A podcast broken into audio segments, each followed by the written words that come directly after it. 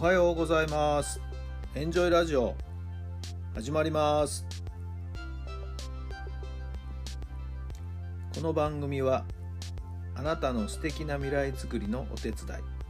人と組織の診断や学びやエンジョイがお届けします。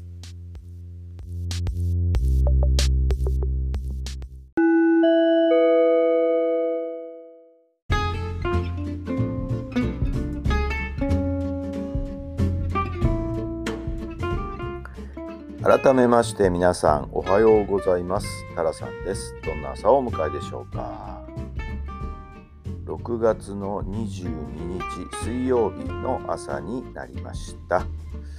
曇りベースですかね。はい、え皆さんのお住まいの地域のお天気はいかがでしょうか。まあ梅雨なんでね、えー、昨日も夕方突然バーッと雨がね降ってきましたね。まあその時はあの屋内にいましたけれども、えー、まあ、いつ何時雨が降ってもおかしくないという状況なんでね、はい、傘の準備は常に忘れないでいておくことが必要かなとも思います。さて、昨日はあの都立高校の方へですね、えー、出かけてまいりました。メンタル講習会2時間たっぷり行いましてね、えー、大いに盛り上がり、生徒たちもですね、目が点になりとか、ね、えー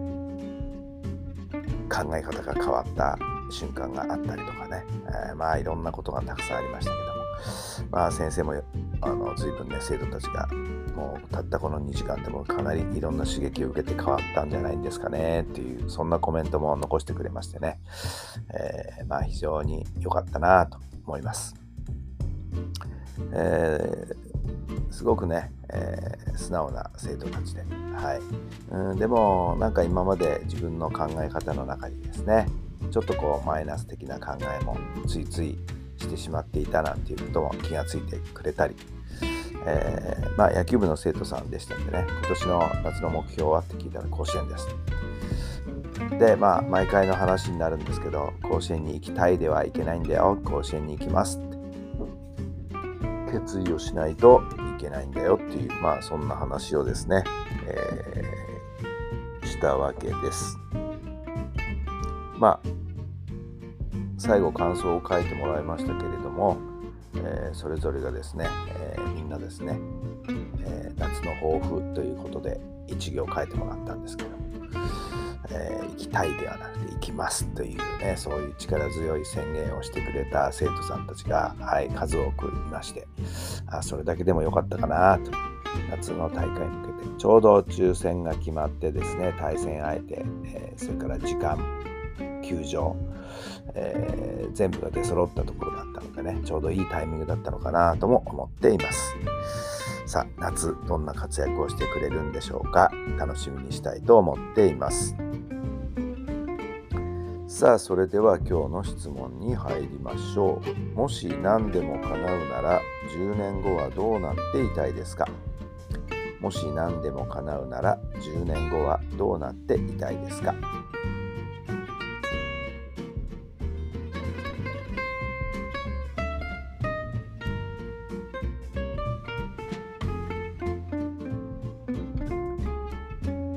はい。どんなお答えが出たでしょうか？まあ、ね、何でも叶うならですからね、特別仕事しなくてもちゃんと収入が入ってくる状態で好きな野球に関われて、はい。えー、いたらいいなと思いますね。はい。えー昨日みたいにねそういうセミナー講習をするのもいいでしょうしまあそれはそれで収入を得るんでしょうけどもそれ以外にはね何もしなくても収入が入ってくるという状況を作っておきたいですよね、えー、まあ本当に贅沢言いますけど悠々自適に過ごせるのが一番いいのかなと思ってるんですけども皆さんは10年後どうなっていたいでしょうか？さあそんな10年後になるように今日の一日、はい、一歩一歩前に進めて自分の夢が叶うように自分の思った通りになるような人生そのための今日一日になるようにお過ごしいただければ最高かなと思います小さな小さな一歩を積み重ねて自分の未来につながるような一日にしてください。それではまた明日。